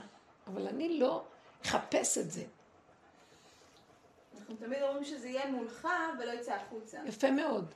כשאני אומרת את זה, בכל אופן, אם אדם דן את עצמו והוא עובד עם הנקודה שלו, אז לא, זה לא ניכר בחוץ. אבל הוא יודע בעצמו שהוא חסר ערך. ככה זה צריך לעבוד, זה לא החוכמה לצאת החוצה, כולם בקפצנות ועניות. רבי יהודה הנשיא היה אדם עשיר גדול מאוד, עשיר כקורח. ובסוף ימיו הוא הרים את האצבע הקטנה ואמר, ריבונו שלם גלוי וידוע לפניך, שלא נהניתי אפילו באצבע הקטנה מהעולם. לא נהניתי מהאושר שלי. וזה היה. הוא היה במלכות. כל אחד כפי הנקודה שלו. הוא היה מבחינת מלכות, הוא היה שייך לזרע בית דוד, הוא היה נשיא בישראל. אז זה מצד התפקיד היה לו איזה משהו. זה לא, זה לא משנה. באמת באמת לרגע אחד זה ככה, ואחרי רגע אני אומרת, ואם כן, אז מה? מספיק ביזיונות חטפנו גם ככה כל החיים. כל החיים מבוזים אנחנו. מה יש לכסות עוד? אבל מלכתחילה אני גם לא אלך להגיד, חבר'ה, אני מבוזה. מי רוצה לירוק עליי? לא, אבל אם אתה מוכן להיות ככה, אז הקדוש ברוך הוא שומר על הכבוד שלך בצורה אחרת. בדיוק, זה מה שאני מתכוונת, שאני אומרת, אני מבקשת ממך שאל תחשוף. זה ביני לבינך. הפגם לא, אין, לפגם אין ערך בעולם. אבל אתה, יש לך ערך לפגם. כי זה הכלי שדרכו אני עובדת אותך. פעם נכנסתי לרב אושר ואמרתי לו, אני בכיתי, פתאום פרצתי בבכי נוראי. ואמרתי לו, רק רע כל היום, אני רק רואה רע כל היום. אני רואה את עצמי רע, כל הזמן רע, אני רק רואה רע, רק רע כל היום. ולא הפסקתי להתמוגג מבכי. אז אמרתי לו, תתפלל להשם שייקח ממני את הכעס ואת הרוע. אז הוא אמר לי, אם הוא ייקח ממך את הכעס והרוגע, אז איזה קשר יהיה לך איתו? תקשיבו איזה שאלה, איזה תשובה זאת. מה, אז מה, הוא ישאיר אותי ככה? אני מתכוון לומר, תגידי שזה לא יצא, אבל בינך לבינך את יודעת שזה קיים, אבל זה שייך אליו. וכפחות ופחות שזה קשור לעולם, פחות ופחות את סובלת, אבל עדיין היסוד תמיד יהיה קיים. הוא ברא אותך עם יסוד האש, או יסוד הרוח, כל אחד והיסוד שלו.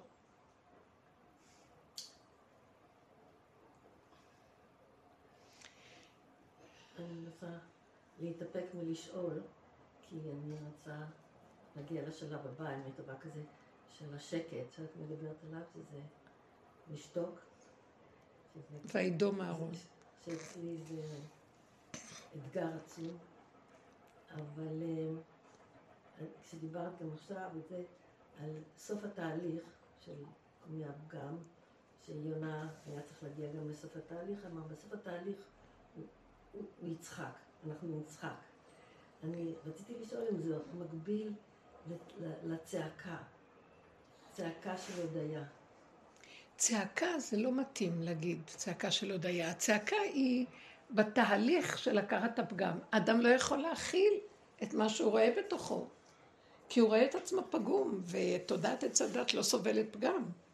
היא רוצה להיות כמו אלוקים. אז הצעקות יוצאות כדי לשחרר את הביקורת והשופטנות העצמית, והמבט שיש לאדם על עצמו, איך הוא גרוע. כמו שאני ישבתי אצל רבו שלו, לא יכולתי לסבול את עצמי. לא, ממנו, הוא הביא אותי למקום שכל הזמן רק הציף לי את כל מה שיש מלמטה. ואי אפשר להכיל את זה, אז בכיתי. מה את בוכה? מה את בוכה?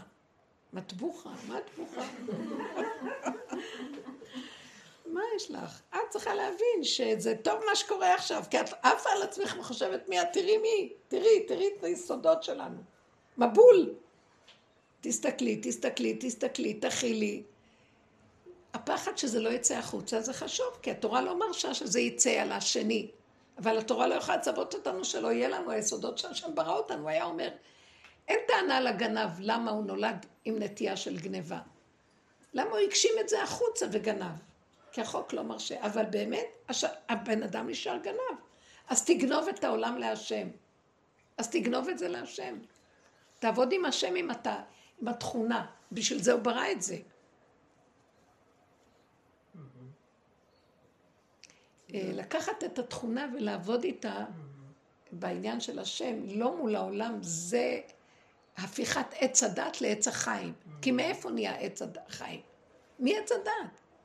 מאיפה נהיה רפואה? מהמכה. אם לא היו לוקחים את המכה ומפתחים אותה ומסתכלים עליה, לא היו מוצאים לה רפואה גם.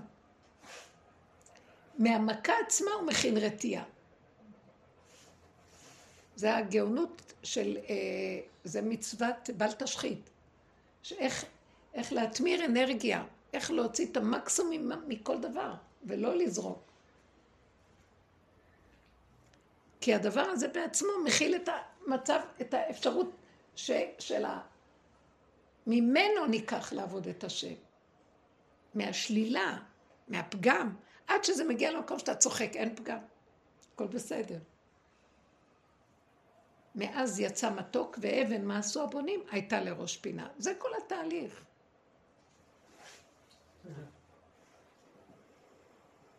עבודת אליהו הנביא עבודה מדהימה. כי אה, אני זוכרת שבא אליי איזה מישהי. בהתחלה, לפני המון שנים, זה היה איזה 25 שנה. ודיברנו, ואז אה, אמרתי לה, את חושבת שיש לך אמונה? היא דיברה על אמונה, אמונה, אמונה, אין לך אמונה. וקשקושים, האמונה, אין לנו אמונה. היא הייתה שבורה לרסיסים מזה, והיא נפגעה. והיא רצה לרב, אחד הרבנים החשובים, ושאלה אותו, מה, אין לי אמונה? אז אמר לה, לא, לא, יש לך אמונה, יש לך אמונה. אז אמרה לי, הרב אמר שיש לי אמונה. ואני כבר לא יכולתי להסביר, אבל לבנות שרצו והיה בקשר, אז אמרתי, מי שלא מוכן לעבור את שלילת היש, כל התהליך הנורא הזה, וכל נקודה של חיוב, הנקודה הטובה שבאדם, לראות שזה הכל דמיון גנוב של חיוביות עצמית שבן אדם אה, אוהב לראות את עצמו, כי זה מרגיע את התדמית שלו והדמיון שלו על עצמו. אם הוא לא מוכן לוותר על זה, אין לו חלק להיכנס בעבודת אליהו הנביא. כי אליהו הנביא האיש אמת, שחט, הוא שחט. שחט את כל נביאי הבעל. מה, אתם רוצים אמת? מה אתם רוצים, השם? מה אתם הולכים על פנטזיות, אקסטזות כאלו רוחניות של הם היו מתגודדים ועושים ככה ומקבלים מזה, זה הטעיה עצמית, אונניה עצמית, עושים לעצמם כל מיני אורות. זה מסוכן מאוד, זה קיים כל הזמן, גם בתוכנו. אנחנו צריכים להיזהר מזה מאוד, זה דתיות שקרית. בני הנביאים גם כן. איך? בני הנביאים. בני הנביאים זה משהו אחר. הם היו מתרוקנים לגמרי. הם היו מתרוקנים ומגיעים למקום של אין ישות. ואלה מתוך הישות הגבוהה השיגו. זה מה שנקרא התלהבות רגשית יתרה. ואילו הם היו בתי ספר לנבואה והיו מלמדים אותם איך לפרק את הרגש, אין להדמים את כל כוחות הנפש, שלא יהיה שום דבר. זו עבודה אחרת. וגם לא כל בני הנביאים היו בחינה, אבל אלה שבאמת הלכו, כי הנבואות שלא היו נצרכות לכלל ישראל לא נכתבו בכלל. כל מיני התנבאו. וזה המקום שצריך להבין, במקום שאנחנו עובדים, זה הפגם מתמר והופך, התמרת אנרגיה והופך להיות לעוז וחדווה במקומו, צחוק, שמחה, פשטות. בלי כל החיצוניות העולמית. ונהיים קטנים ופשוטים. נהיים הכרת הטוב. על כל דבר אומרים תודה, בקטן. לא מרימים את הראש מדי להסתכל, לבקר, לשפוט, לדון, לראות שני שלישי, כלום. זה בתוך הנקודה שלו. ומי שרוצה מגיע עד אליו, ומהנקודה שלו הוא משפיע. קשר. זה קשר משפחתי טוב. אם אימא עובדת ככה, זה הם, הם יבואו אליה כמו, כמו שנמשכים לדבש. כי זה נכון, זה אמיתי. והיא משפיעה להם השם, היא משפיעה להם כוח אלוקי. שכינה. זה המקום שאנחנו מחפשים, וזה מקום של אמת, זאת העבודה. אבל תדעו לכם, אנחנו מגיעים כבר למקום שאין לנו אפשרויות אחרות. העולם גועש עלינו מאוד, חבל לכם על הזמן, ולא להתבלבל, אני אומרת לכם, לא להתבלבל לא בדעות, לא ברגשות. אפשר קצת, לפעמים אני סתם משתעשעת. מסתכלת רגע בחדשות ואומרת, וואי, איזה מצחיק, זה, זה משעשע. ומזה אני קצת רואה, כללית, אבל לא נכנסת בזה באמת. כי אין כלום. אין, אין, זה כלום, זה... זה, זה... אז למה כל אחרון האח של כל הפיגועים הזה, כאילו? מאיפה הוא בא?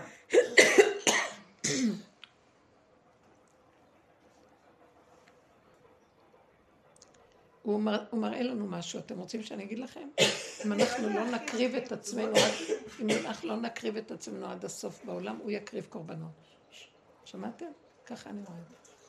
אם אנחנו לא ניכנס, אותו דבר. אם אני לא אעשה עבודה פנימית, יעליבו אותי בחוץ ואני אהיה מבוזה. אם הבן אדם לא פותח בית דין קטן לתוך עצמו ושופט ודן, והוא מקריב את הנקודה של הפגם שלו להשם עד שהוא הופך להיות למקום של ההתמרה. אנחנו לא רוצים רק לעבוד עם הפגם, אנחנו רוצים שהפגם יהפך להיות שמחה. שהמקום הזה שאני מגיע לקורבן פסח יביאו לי מצה. תנו את הנקודה הזאת, אם לא, שמתם לב כמה, כמה לאחרונה פיגועים? אחים, זוגות אחים. אה? הרבה זוגות אחים. הרבה זוגות אחים? אחים, אה, אחים. נכון. הוא רוצה להגיד שזה... תתחברו, תתאחדו, זה מה שאני רואה, תתאחדו ביניכם. תתאחדו. אין אפשרות להתאחד אם לא מתאחדים עם הפגם, כי זה מה שחוצץ ביני לבין השני. אני מחשיב את עצמי יותר ממנו, אני לא רואה את הפגם שלי. מה גורם שאני ארים אף על מישהו, ואני אחלוק עליו, ואתנגד לו? שאני חושב שאני מצדיק את הנקודה שלי. אל תצדיקו. תראו את האמת שלכם, תזיזו את הצד... הצדק הזה. זה לא צדק, זה לא יושר בכלל. תכירו, תעשו משוב לאחור ותראו את עצמכם, תשתקו, תצטרכו לרוץ כבר להתדיין כל היום. תשפטו את עצמכם קודם, ואז תראו שאין לכם מיל... מילה בלשונכם, תשתקו. וכשאתם מש... מתחברים, אתם מגיעים לאחדות עם עצמכם. אתם זוכרים שדיברנו? שהאחדות של האדם מעצמו לעצמו היא הכי גדולה. כשאדם מגיע למקום הזה, הוא שותק, הוא לא לבד בעולמי. מה אני לבד בעולמי? כל היום אני אשפוט עצמי לבד בעולמי? אני לא לבד בעולמי, אני מתחיל להתחבר לנקודת האמת שלי, אין אחדות יותר גדולה, זה חיבור. אני אח איתה. אח. איחוי, מלשון איחוי. אני מתחבר ומתאחד. וזה נקרא אחדות אמת. תתאחדו. זה קשה, הסיפורים של היום. באמת נכון, המון אחים.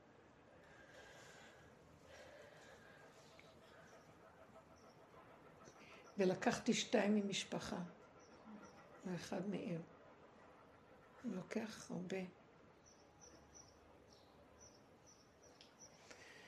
הרבנית, אף אחד לא מתנדב.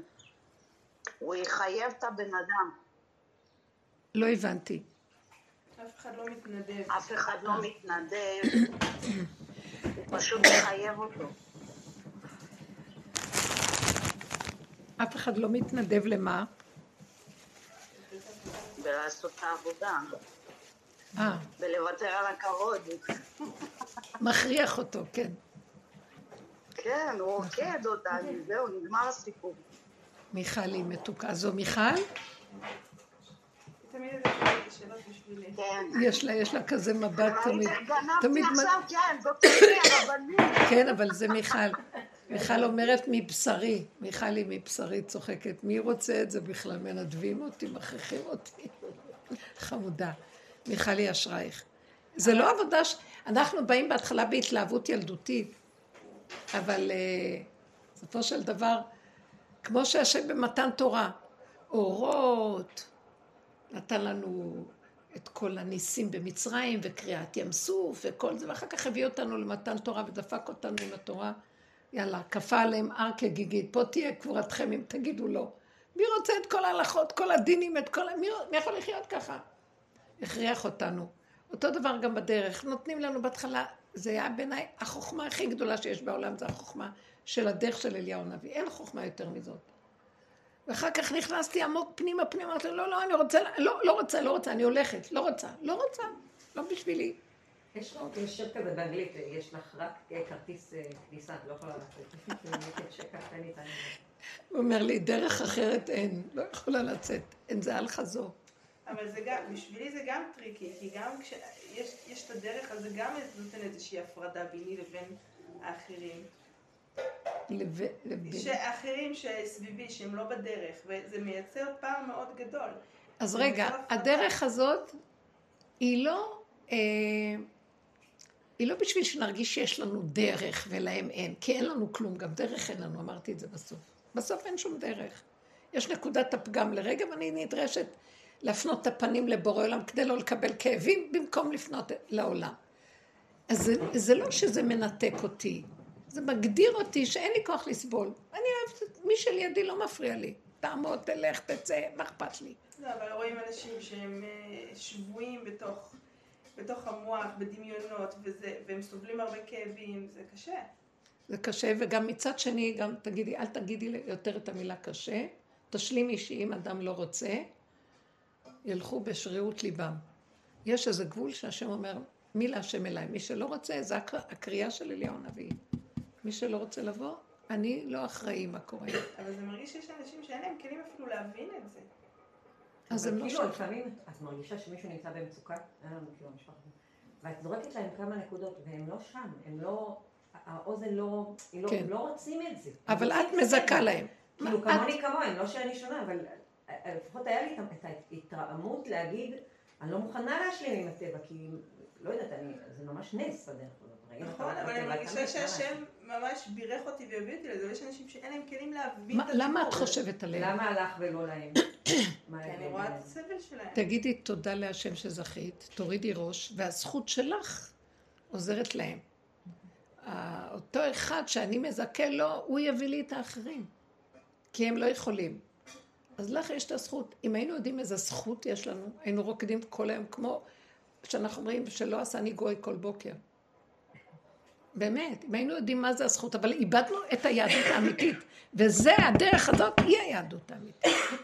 הוא היה אומר את זה, רב אושר, שזו הדרך של היהדות העתיקה שהלכה לאיבוד. היום. עולם התורה מאוד רחוק מזה. איך?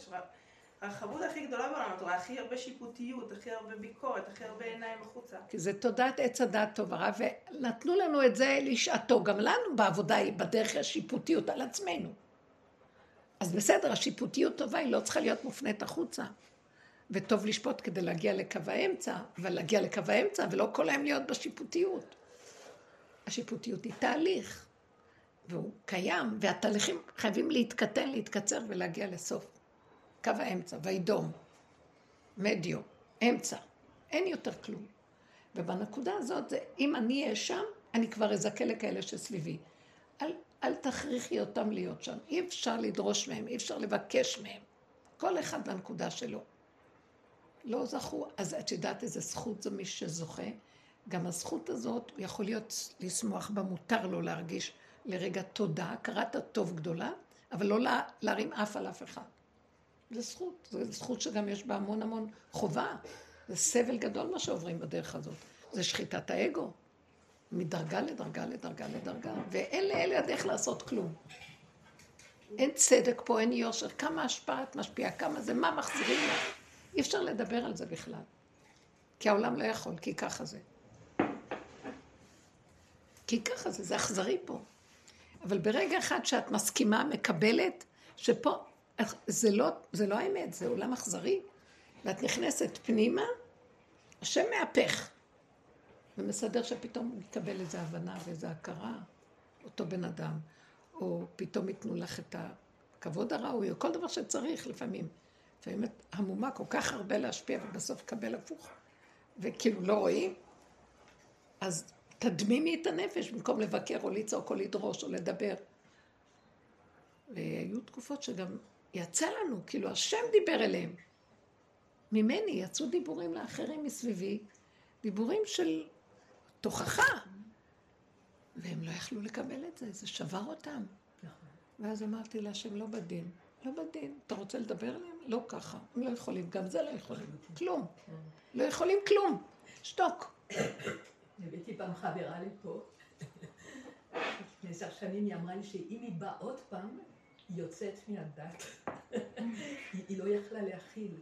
כל כך באה, את יודעת, אמת. התפילה עם הכוונה והעיניים העצומות. אה, היא שייכת שמה. כן. היא אמרה. עוד פעם פה, בדיוק על התפילה ועל הפשטות של התפילה, והיא רק, הייתה רק התרחבות אחת גדולה. עוד פעם אני באה לשיר. זה קשה, זה לקחת לה את ה... זה עבודה זרה שלה. היא עובדת את עצמה, כן, כן. וקשה לבני אדם, אין מה לעשות. כן, ככה אנחנו. איך היה אדמו"ר שאמר שהדרך של רב אושר זו דרך האמת, אבל היא קשה מדי לרבים. אתם המעט מכל העמים. עם ישראל הכי קטן, ארץ ישראל הכי קטנה, הוא לא חפץ בגדלות. הוא לא צריך המוניות. כל, כל נשמות ישראל הם שישים ריבו. לבד מהנשים והטף. נשמות ישראל מעטות. אני לא יודעת, אני לא זה שמסדר סידורים, אני רק אומר שאפילו בתוך אדם, אם יהיה לו שישית ממנו יהודי, זה גם טוב. אחד משישים, זה גם טוב. אבל אנחנו מעורבבים מאוד. כל כך מעט יצאו ממצרים. עשרים אחוז יצאו ממצרים. לא, לא. שמונים אחוז נשארו מבני יעקב? תקשיבו. שמונים אחוז מבניו של יעקב, שבעים נפש ירדו, הם נהיו המונים, ועשרים אחוז יצאו. זה חילול השם. איך? זה חילול השם. שבסוף לא יצאו כולם. אני לא יודעת, זה השם, ככה הוא. גם מי אה. שהטבע טוב לו, הוא לא ייכנס לדרך הזאת. בואי, זה לא דרך קלה, זו דרך מאוד קשה. מי שאת רואה שהעולם זורם לו, למה שיגיע למקום הזה? נכון. כאילו, מה? מה רע לו? אבל רגע, אז לצורך העניין, אם היית. במצרים, וכרגע זה מה שאתה רואה, זה אומה גדולה ומתפקדת בזה, כאילו, למה לרצות לצאת? זה תודעה, זה אותו דבר, זה לא, זה לא, אני מאוד את צודקת, אדם יכול העולם להגיד. למה, למה, הם? מספרים לי סיפור, אני יודע שיש חיים פה, אני חי, וזהו. אבל לנו יש מסורת, שהעולם הזה הוא רק פאזה של חיים מסוימים, שנותנים על זה את הדין. ואם אין לנו, לא קיבלו תורה, נניח אלה שנשאר במצרים, נהיו כמו המצרים. כל אחד עושה מה בא לו. אוי, לא- אוי להם מאחרי המוות. זאת אומרת, הם לא מתים, זה משנים פאזה לתודעה אחרת. אני קלטתי יום אחד משהו קטן, וזה הבהיל אותי. כשאני יושבת פה, אה, בעולם, וכשאני רואה איזה פגם, אני יכולה נקודה לעבוד עליו. כשאני יוצאת מהעולם, הפגם, נכון שאנחנו רואים פה פגם ויש לנו כאבים ומחשבות וזה, כשיוצאים מהעולם פה, הפגם, זה מה שנשאר, התכונה, התכונה של האדם, הגוף באדמה, והתכונה שהיא בעצם תכונה, כמו מסה של אנרגיה, כזאת או כזאת או כזאת, משולש, משושה, באוויר. רודפת אחרי התודעה של עצמה והורגת אותה ואין לה מנוס ממנה, הבנתם? פה את יכולה ללכת לשתות קפה, את פוגשת בן אדם, אה, את עושה איזה משהו, יש הסחת הדעת, אה, את יכולה לקחת יין ולהירגע, את יכול... אין שום להירגע. את רוד... נניח אדם פוחד, יש לו פחד הרדיפה. פה הוא מסתכל ואומר אומר לעצמו, מה אתה מפחד? מה אתה... שמה הוא יוצא, אז כל הזמן הוא חושב שרודפים אחריו, ורודפים אחריו, והוא כל הזמן רק בורח. והוא לא יכול לעצור. תקשיבו. כי הוא הוא עולה עם המידות שלו, כן. הוא יוצא עם אותו מציאות אה, שבה הוא נמצא כאן רוחנית, שכלית, רגשית, לא יודעת איך. אותה תודעה. אותה תודעה שהיא אסטרלית, היא לא גוף, אבל היא התגשמה לו פה בתוך הגוף הזה, אז היא מגושמת. עד שהיא מתנדפת, זה יכול לקחת שנים, מאות שנים, נצח. פחד, פחדים, סבל. רב אושר היה אומר, אני ביום מתקן את החיים, ובלילה באים אליי נשמות המתים. אם הייתם שומעים את הצעקות שלהם, לא הייתם יכולים להכיל את הצעקות של המתים בכאבים שלהם. לא הייתם יכולים להכיל. לא, אני לא רוצה. וזה השם בחר את עם ישראל, חלקו ונחלתו, שלא נצטרך לעבור את כל זה. תקיימו פה את החוקים. אז לא הכי כיף, זה גדר, זה, זה, זה גבוליות, צמצום. ותיכנסו למדרגות היותר פנימיות כמו הנביאים, אליהו הנביא וכל אלה שנכנסו לעומק וחפרו וחיפשו את האמת לאמיתה. כדאי לכם. כאן זה כמו רגע, יבשת חיים פה. אני מסתכלת, אני אומרת, איפה כל השנים עברו? כל אחד תסתכל על השנים שלה. זה נראה כמו חלום, איך, איך עברו לי כך וכך שנים, איך, כמו חלום, אני לא יודעת איך, ככה החיים נעלמים, ומה? אחר כך יש נצח של קיום, קיום נקי. לא כדאי. וזה זכות. עכשיו, החכם, הוא אומר, איזה דרך מדהימה, יש בה איסורים, אבל היא גם חכמה, אז הוא נהנה מהחוכמה שבה. תהנו מהחוכמה שבדרך. תהנו ממנה. היא לא רק סבל כולה, יש גם הרבה הנאה ממנה. להתבונן, ואנחנו כולנו, כל הבנות, כל השנים אמרו, שמלווה אותנו שכינה בתוך כל הדרך עם כל היצורים, אחרת למה אנחנו חוזרים ובאים שוב ושוב ושוב, שנים בנות איתי, איך? ואנחנו, למה שאני אשאר בדרך הזאת? כי יש שכינה, פס של שכינה שמלווה אותה, ומשמחת אותנו, ובית, ו, ומקבלים את הישועות הקטנות שלנו, והאהבה שלנו, והיא נותנת לנו.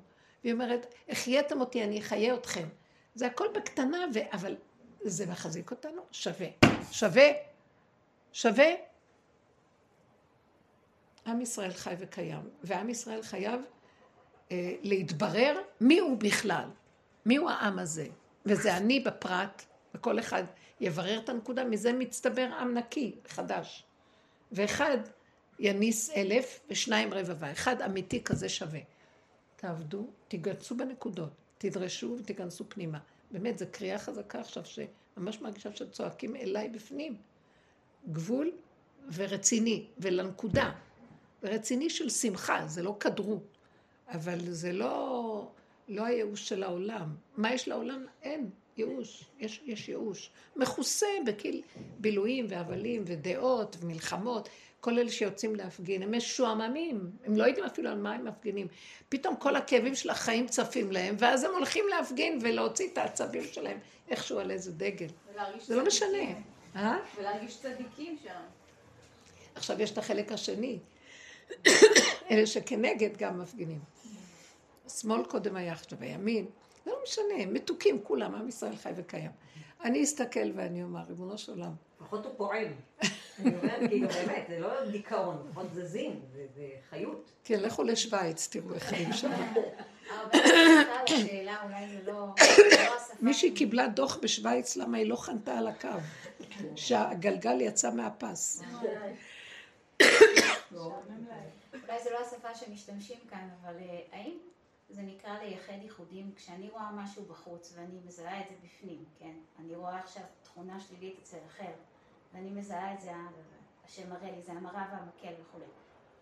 זה נקרא לייחד ייחודים? לא. ייחודים זה להחזיר את הריבוי לאחד. יש שש מצוות שאני אה, אעבור עליהן שנייה, כן מאוחר. שש מצוות האמונה שמופיעות בהקדמה של ספר החינוך. האחד זה מצווה להכיר שיש בורא לעולם. טוב, זה גם הגויים מכירים. שתיים, שאין שני לו, אין שותפות לאותו בורא. הוא אחד, יחיד ומיוחד, ואין שני. זה המצווה השנייה, שאין שני לו. מצווה שלישית, מצווה ליחדו. בואו נראה את הקשר בין אחד לשני. אה, מצווה להאמין שיש אחד לעולם. איך אני אוכיח שאני מאמינה שיש אחד? שבא מולי משהו שמפריד אותי מהאחדות הזאת, אז אם אני נותן לה ממשות, אז אני יודע שאני מפריד עכשיו את האחדות. אני אומר, אין עוד מלבדו, אין, פתאום בא מישהו מעליב אותי, מה אתה מעליב אותי? אבל אם אין עוד מלבדו, והוא אמר לו, תעליב אותי. בשנייה מוכח שאני עושה שני מהשם. הבנת? האדם עכשיו בשבילי, הוא עושה חציצה ביני לבין אחדות הבורא. זה נקרא אין שני לו. אז אתה צריך לדעת שהכל זה הוא, הוא שלח את ההוא לעשות לך. האבן נפלת עליה זה ממנו, הכל זה סיבות שלא יתברך. זה קשה להגיע למדרגה הזאת, כי בין זה לזה, יש גם מצב שאנחנו כל כך התרחבנו, שאי אפשר להגיד הכל זה השם. גם האדם עשה שטויות, והשטויות שלו מכות אותו. חטאתך תייסרקה. החטא שלך מייסר אותך. זה לא קשור מהשם. אתה לא יכול להגיד הכל השם. אז זה תהליכי עבודה. אבל אלה שבאמת עובדים, אמורים להגיע, אם אתה רוצה לעשות ממנו, להוכיח שהוא רק אחד, אל תיתן ממשות לשום דבר. הדמויות האלה שמרגיזים אותך שהם לא בעניינים ולא בזה, או שאת מרחמת עליהם, את לא יותר רחמנית מהשם, הכל זה השם ממנו, תגידי לו, אני שלך ודרכי תעשה מה שאתה רוצה, תטפל בעולם. אתה אחד, ואני מתחברת לאחדות שלך. דרך הפגם מתאחדים לך. המצווה השלישית זה מצווה ליחדו. כאשר אני רואה כל מה שאני הולכת בעולם ואומרת זה השם, אני מחזירה את זה לאחד, שמת לב? זאת אומרת, כשאני, בא כוח המנגד ואני לא נותנת לו ממשות, אז אני עושה מצווה שתיים, להוכיח שאני רק עם השם. כשאני הולכת בעולם ואומרת, זה הכל בורא עולם, זה בורא עולם, זה בורא עולם. זה... אני רואה את הבורא, אני מייחדת, אני לוקחת את השלוש ומחזירה לאחד. הבנת מה אני עושה? קודם לקחתי את השתיים והחזרתי לאחד. עכשיו את השלוש. זה מה שהקבלים, המקובלים עושים, הם מייחדים. הם לוקחים איזה משהו והם מייחדים. אומרים את הברכה, אבל הם גם מייחדים את הכל רק אליו. כל דבר המחשבה מייחדת אליו, המעשה מיוחד אליו, הרגש מיוחד אליו. מייחדים את הכל אליו. זה נקרא ייחוד. עכשיו, המצווה הרביעית זה אה, לאהוב אותו, כשאת רואה שזה הכל לא, אז מצווה לאהוב אותו. מצווה חמישית זה להתיירא ממנו, ש, שמה אני אתנתק מהמהלך הזה, ואז אני אהיה מנוגדת לכל התהליך הזה. והחמישית, השישית זה שלא תטורו אחרי עיניכם ואחרי עיניכם. אל תתרחבו כי אתם תרים ואתם זונים, מתרחקים מנקודת החיבור לראשון, ואז יש ריבוי. כל העניין שלנו לקח את הריבוי ולהחזיר אותו לאחד. אין ייחוד יותר גדול מזה. ייחוד קודשא בריך ושכינתה.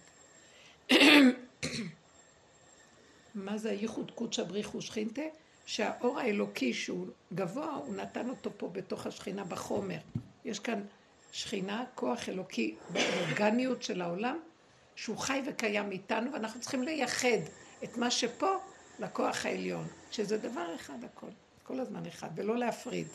להגיד, זה עולם, מה זה קשור לבורא עולם? זה אני, מה זה קשור? הכל קשור ומחובר. ואם נלך ככה, תראו, הוא יתגלה עלינו, ייתן לנו שפע וברכה, כמו שהוא מבטיח לנו בתורה, ושמחה ואחדות ושלום. ובטח ביטחון שלא נפחד מהאויבים ולא משום דבר. הפך מהמצב שהוא מקלל אותנו בקללות שבפרשת בחוקותיי וכי תבוא. ועלה נידף, מבריח אותך ונסת ואין רודף. אתה מפחד מכל מה שיש ואף אחד לא רודף גם. זה המצב ההפוך, שהשם מזכה אותנו להיכנע, להיות חלקו ונחלתו, הכנעה לכל תודעת העולם הטיפשה הזאת, שגלשה ועברה את הגבול שלה. אפילו בתורה אנחנו כבר לא יודעים איפה כן ואיפה לא. הכל פשוט, הכל קטן, לפי סיבה, לפי רגע, לפי הרגע ולפי הסיבה. כי כל רגע בא וסיבתו איתו, ואנחנו נהיה חכמים באותו רגע מה צריך לעשות. לא לחשוב. שאלתי פעם את הגושר, מה אני אעשה כך ו... אם כך וכך וכך יקרה וזה, זה, אז הוא אמר לי, כשזה יקרה, את תדעי מה לעשות. תודה רבה.